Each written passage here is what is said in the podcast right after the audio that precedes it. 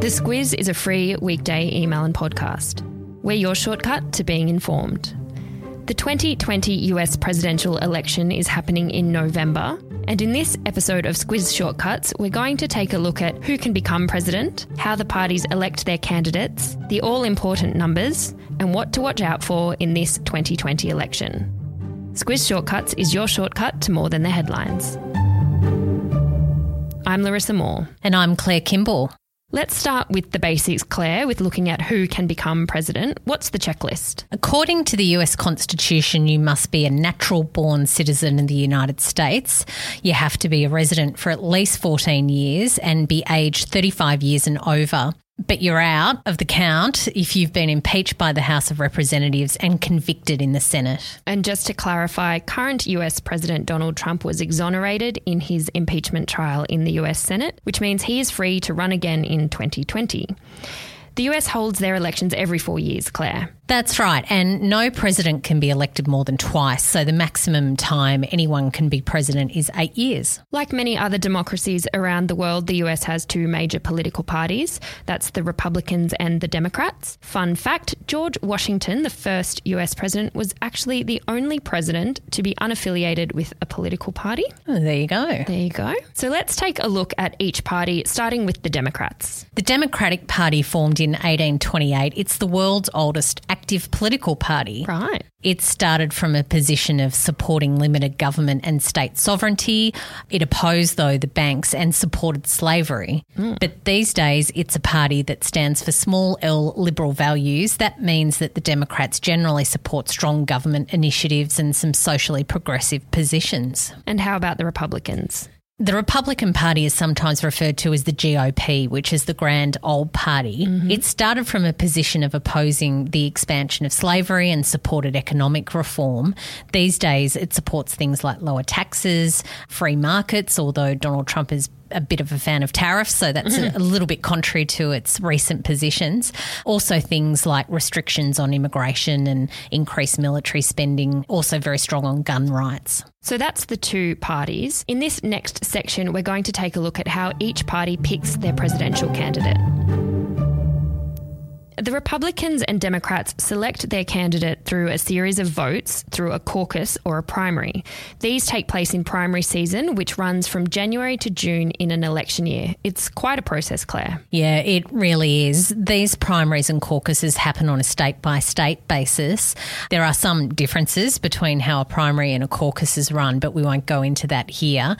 The voting process, though, kicks off in the state of Iowa and New Hampshire. They tend to set the scene for the following primaries that are run in other states.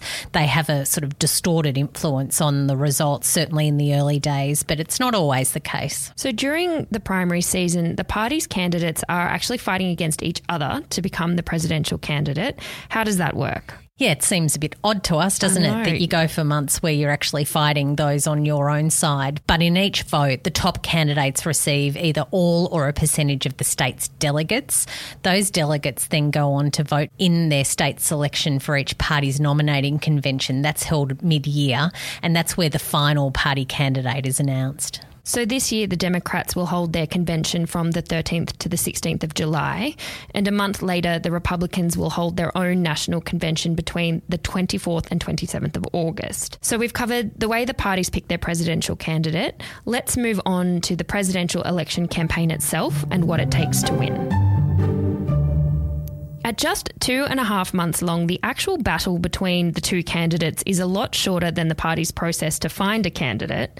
The election campaign itself is a fairly simple process. There's 3 presidential debates, and those are held between September and October, and 1 vice presidential debate. These debates play a pretty big role in the process of presidential elections. They kind of set the timeline for the bits in between where these presidential candidates are out and about.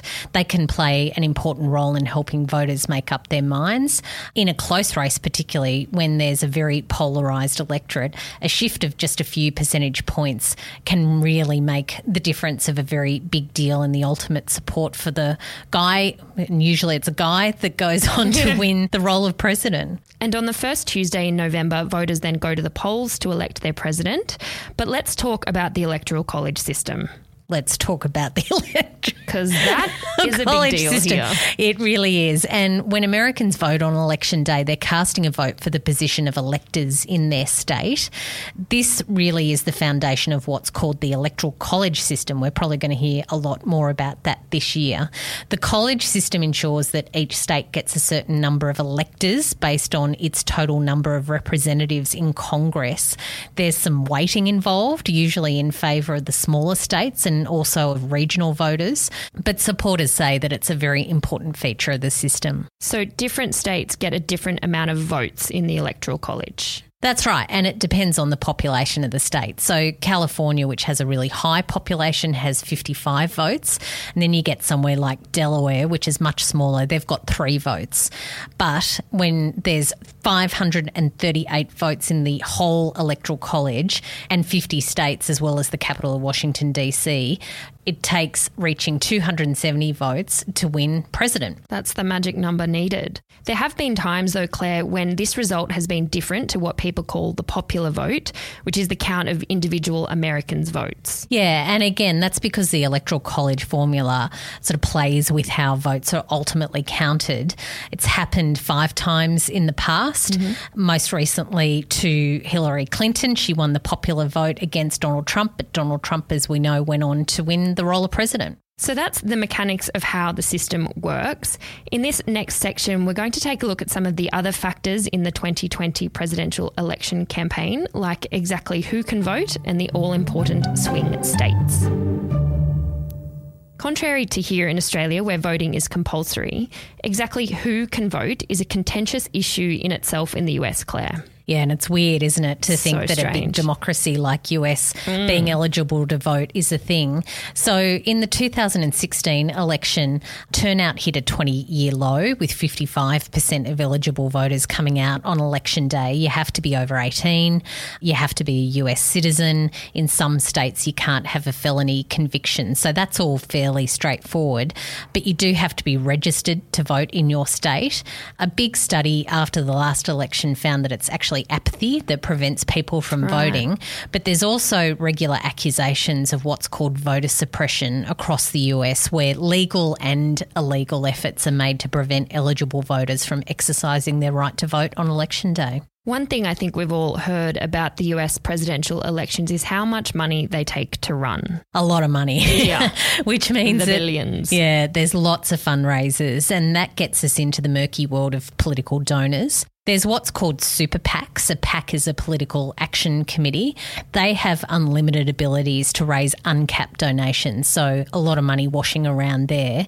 But it's actually a lot of small donors that are involved too. In fact, last election, Donald Trump was able to draw about $280 million from small donors who gave $200 or less to his campaign. That made up about a third of his total fundraising effort.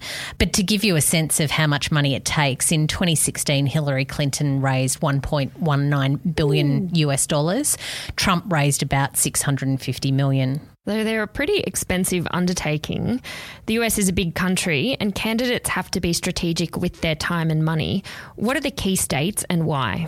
Yeah, so in Australia we would call them marginal seats or marginal states, but in the US they're called swing states. It all comes down to that maths of the contest and those electoral college votes. But traditionally we're talking about Colorado, Florida, Iowa, Michigan, Minnesota, Ohio, New Hampshire, North Carolina, Pennsylvania. There's quite a few of them. They're the perennial swing states. They can have a really big impact on an election result because of the electoral votes that they have. Florida is a really good example. It has 29 electoral college votes, which is quite a few, so it's a pretty important state to win. So these swing states are definitely the ones to watch in the coming months in terms of campaigning and advertising dollars spent. And that's your shortcut to the US presidential elections.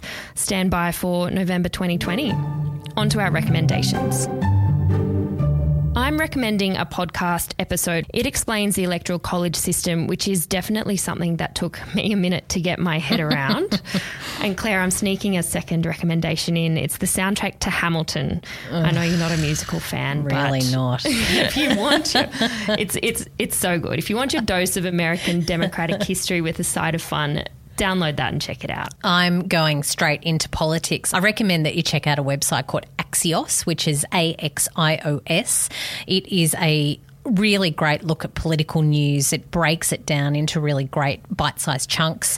Doesn't take a whole lot of time, but it's very informative. Links to all of these will be in your episode notes, and you can find more detail in the written version of this shortcut on our website as well. Head to thesquiz.com.au.